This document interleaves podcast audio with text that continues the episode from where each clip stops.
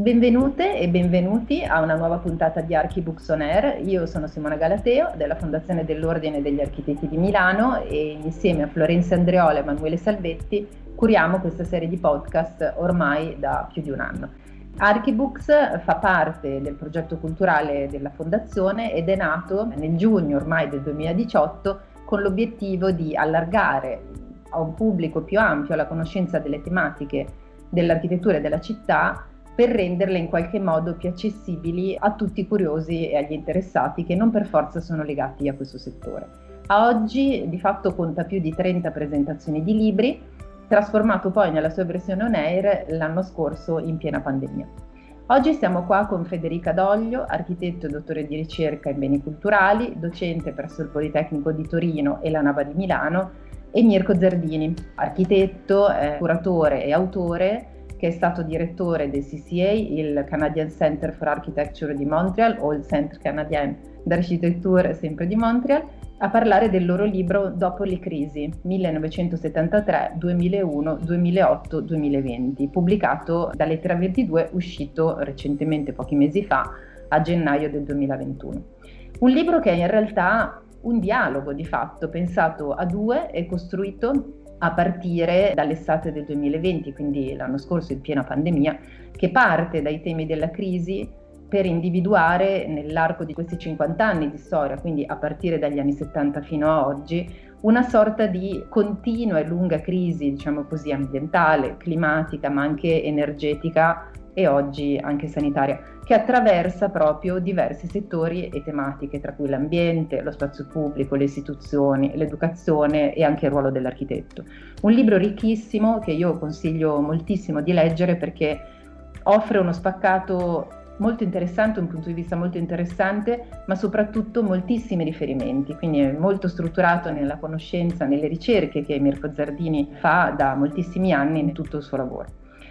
Federica, passo la parola a te per chiederti come nasce questa collana, perché di fatto il libro fa parte proprio di una collana di dialoghi, quindi volevo sapere come nasce e quando.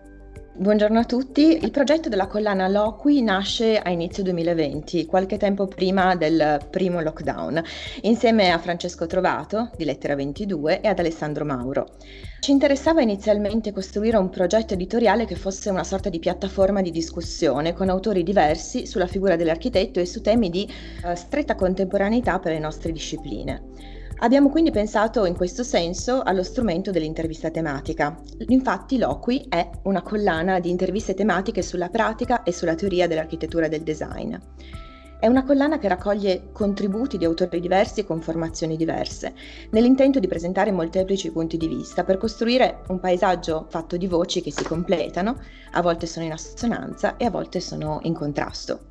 E invece com'è nata l'idea di intervistare Mirko Zardini? Cioè proprio il tema volevo sapere. Mirko si occupa di crisi, diciamo così, da tantissimi anni, ha fatto mostre e ha scritto anche diversi libri partendo da questa tematica, però volevo capire se il tema l'avete deciso insieme, come si è evoluto questo dialogo. Quella di intervistare Mirko Zardini è stata una scelta precisa come primo passo della collana. Volevamo iniziare partendo da uno sguardo lucido e critico e abbiamo deciso di iniziare da un architetto che è anche un teorico, un curatore e un autore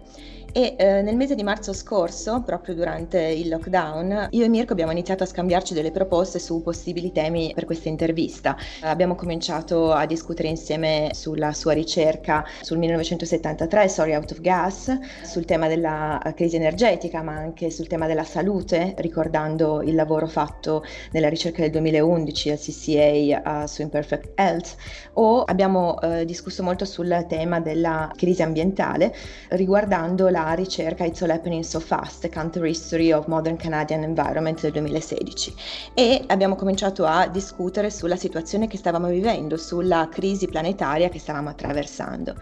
e su questo passerei forse a Mirko. Sì, mi interessava molto collocare questa mm, crisi, questa situazione drammatica che stavamo e stiamo ancora vivendo in un contesto più ampio. Avevo osservato come molti dei riferimenti rispetto alla crisi del Covid fossero alla crisi della SARS del 2002 o della MERS del 2012 oppure alle altre crisi sanitarie per risalire fino all'influenza spagnola del 1918. E mi sembrava invece interessante rivedere questa crisi alla luce di tutte le crisi che si sono susseguite a partire, e questa è una scelta un po' arbitraria, dagli anni 70. Gli anni 70 sono molto importanti perché da una parte abbiamo come dire, il progressivo smantellamento del welfare state e dall'altra abbiamo il primo riconoscimento di una crisi generalizzata di carattere ambientale ed energetico con la crisi del 1973 che è molto importante perché anche se non determinata da una vera mancanza di risorse, ma dalla una scelta politica di ridurre i rifornimenti di petrolio ai paesi occidentali in seguito alla guerra arabo-israeliana, è una crisi che ha spinto i governi mettere in atto certe politiche energetiche e ha spinto e ha riportato in primo piano alcune ricerche che si erano già sviluppate dalla fine dell'Ottocento in avanti sulle risorse energetiche che avevano contrassegnato una parte dell'architettura. Un'altra crisi che mi sembrava interessante tenere in considerazione era quella militare terroristica del 2001 in seguito all'attacco alle Torri Gemelle che ha sottolineato un progressivo processo di militarizzazione o di controllo sullo spazio pubblico che è in atto da molto tempo. Teniamo presente che se a metà degli anni 2000 a Londra c'erano 9.000 telecamere, adesso sono circa più di 600.000, per non parlare delle città cinesi con i nuovi programmi di riconoscimento facciale che sono stati messi in atto. Per poi arrivare alla crisi del 2008, la crisi finanziaria, che non solo ha avuto una ripercussione molto forte sulle abitazioni in Nord America, con eh, la perdita delle abitazioni da parte di una parte della popolazione, ma anche ha spinto a una prima riflessione sul ruolo degli architetti. Possiamo prendere questa crisi come in un certo senso la fine simbolica dello star system che ha contrassegnato la fine del Novecento e l'inizio degli anni 2000, per poi arrivare a questa crisi sanitaria che un po' completa un quadro generale e sottolinea una generalizzata crisi ambientale che noi stiamo affrontando,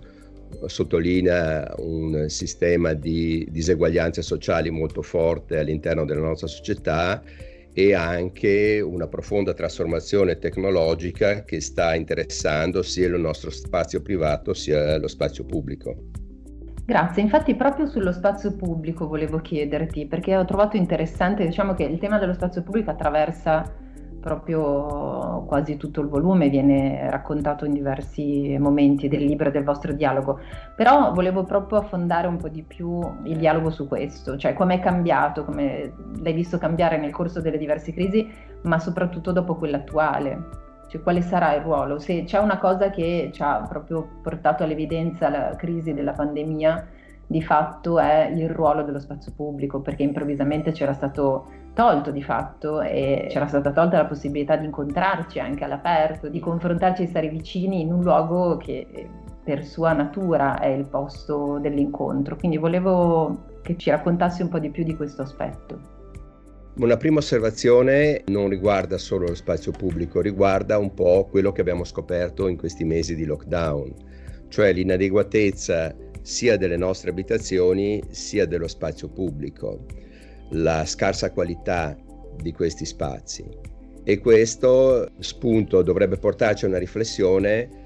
sul perché di tutto questo, perché in realtà la qualità di questi spazi eh, avrebbe dovuto far parte di una normale progettazione. Trovo quindi che sarebbe necessario intanto fare un esame di coscienza sul perché all'improvviso ci siamo resi conto di quanto inadeguati fossero gli spazi che l'architettura, gli edifici, gli spazi pubblici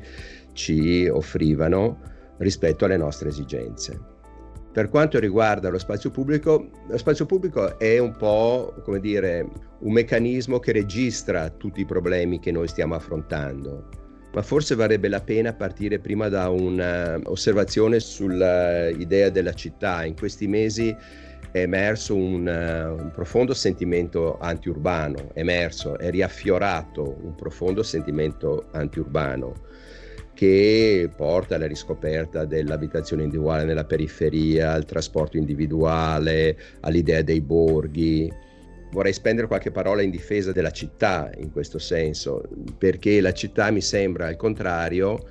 come dire, il luogo in cui noi possiamo ridurre e controllare meglio il nostro consumo delle risorse ambientali, in cui possiamo da un certo punto di vista utilizzare le risorse infrastrutturali in maniera più efficiente, in cui possiamo pensare all'idea della cura e dei servizi in maniera più adeguata alle nostre esigenze di quanto non possa avvenire nel territorio disperso o nei borghi. E a proposito di questa idea dei borghi che è emersa molto in questo periodo, è molto interessante perché questa idea in realtà si ritrova anche all'interno del nostro ripensare la città contemporanea lo spazio pubblico della città contemporanea. Penso soprattutto all'idea della città dei 15 minuti, che in questi mesi è stata riproposta con esperienze che vanno dal Sud America a Parigi, in quasi tutte le città europee. E l'idea della città dei 15 minuti non è un problema di accessibilità, è veicolare è un problema di accessibilità ai servizi e alle risorse. Credo che uno dei problemi che è emerso in questi mesi è una visione molto astratta dello spazio pubblico che non riconosceva le profonde diseguaglianze che contrassegnano la città contemporanea. È molto diverso parlare della città dei 15 minuti nel centro di Milano o di Copenaghen e nelle periferie cosa significa parlare della città dei 15 minuti nelle periferie molto spesso prive dei servizi fondamentali.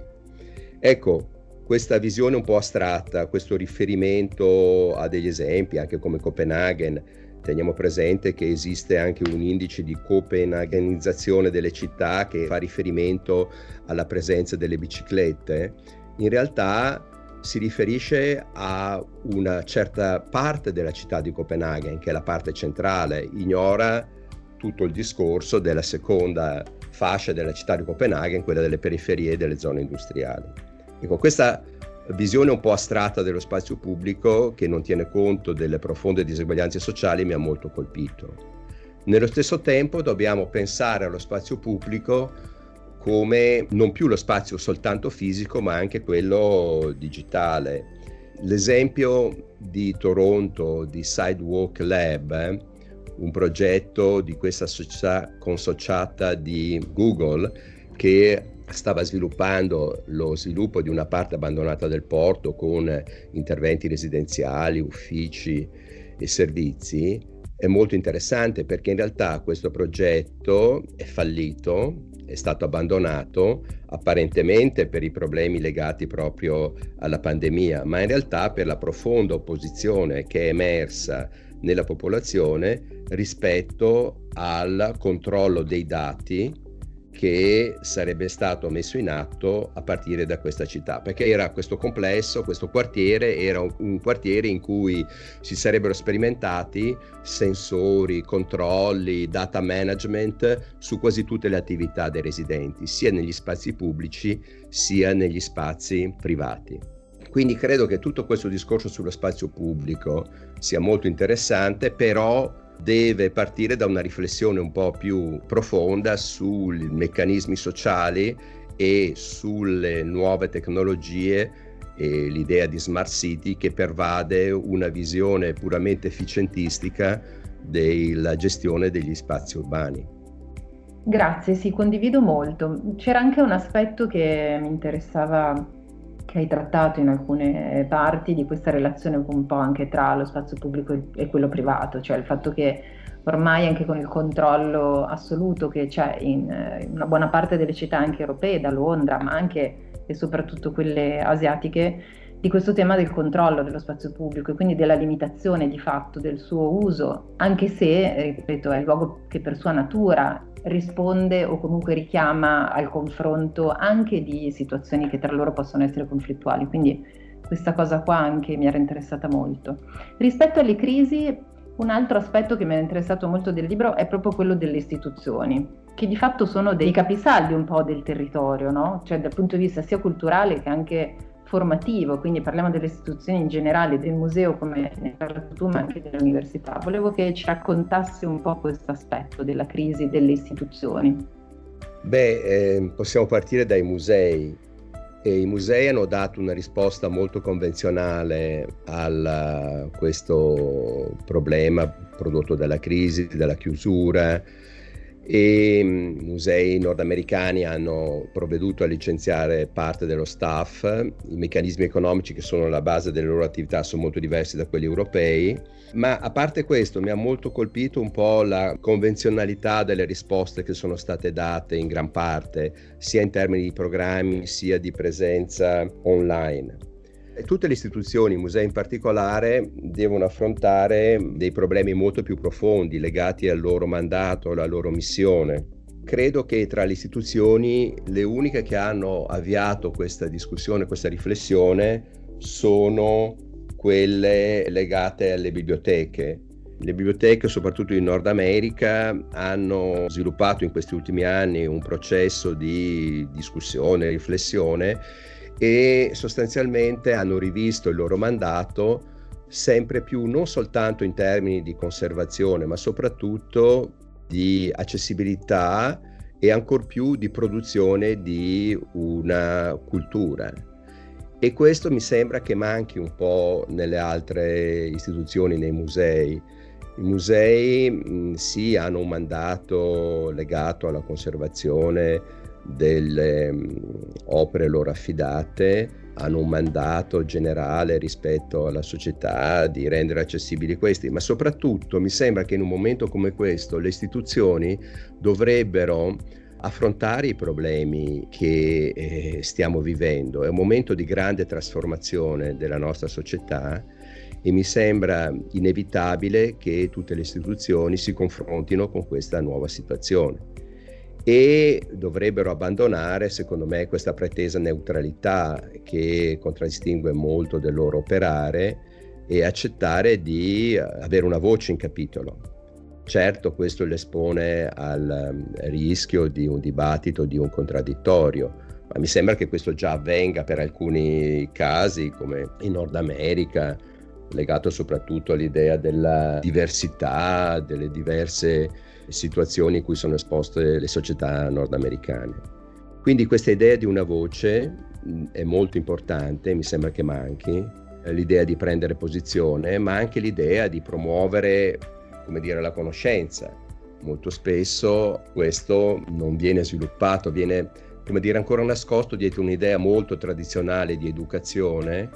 che presuppone che i musei o le istituzioni siano in grado di comunicare questa conoscenza, la conoscenza è qualcosa che viene prodotta attraverso un processo di partecipazione. Ecco, mi sembra che tutta questa riflessione manchi e manca nei musei e per quanto riguarda l'educazione, devo dire, l'università, devo dire che anche in questo caso la risposta che è stata data alla situazione di lockdown creata dalla crisi è stata una risposta molto convenzionale, molto limitata. Penso ai MOOC, cioè ai corsi online nelle università anglosassoni o la DAD in Italia. Mi sembra che queste siano soluzioni che in realtà non affrontano il problema di fondo dell'educazione, cioè qual è il mandato e la missione di queste istituzioni vorrei ricordare come esempio quello dell'Open University che negli anni 60 e 70 eh, sotto la spinta del partito laburista inglese aveva affrontato questo problema di un allargamento dell'accesso alla conoscenza, della produzione di conoscenza attraverso a quel tempo dei mezzi del tutto innovativi come la radio, la televisione, l'invio di documenti a casa di tutti gli studenti, rendendo accessibile l'insegnamento universitario a una parte della popolazione che fino a quel momento era stata esclusa, in nome di una idea di conoscenza condivisa, di partecipazione che eh, secondo me non è presente oggi nella riflessione sull'insegnamento in presenza o online. Ecco, mi sembra che forse le istituzioni dovrebbero approfittare di questo momento per una riflessione che non si limiti all'affrontare i problemi tecnici legati all'accessibilità determinati dal lockdown, ma pensare in maniera un po' più profonda il loro mandato in un momento critico come questo. Grazie mille Mirko. Torno in chiusura in questi pochi minuti che abbiamo su Federica e volevo chiederle quali sono gli altri volumi che sono in programmazione nella vostra collana, perché di fatto questo qua del dialogo sulle crisi con Mirko Zardini è solo il primo, quindi immagino che abbiate in serbo altri volumi da far uscire. Sì, i prossimi volumi in uscita nel 2021 saranno sul tema della realtà in architettura, trattato in un'intervista al filosofo Maurizio Ferraris in conversazione con Federica Visconti e Renato Capozzi e il tema del processo creativo del rapporto tra architettura in una densa intervista uh, di Diana Carta a Juan Navarro Baldeweg. Sono in preparazione anche interviste ad Andrea Branzi e a Umberto Riva e molte altre di cui spero di parlare poi successivamente in altri podcast. Grazie mille, ringrazio tutti e due e consiglio davvero la lettura di questo piccolo libretto perché c'è una chiarezza di fondo, una visione molto lucida su diverse tematiche correlate tra di loro che consiglio aiuta moltissimo e apre anche delle prospettive di dialogo e di confronto che potrebbero essere davvero utili in questa situazione. Vi ringrazio molto e ringrazio i nostri ascoltatori e ci sentiamo presto per una prossima puntata di Archibooks on Air. Grazie, grazie mille. Grazie. Grazie a voi.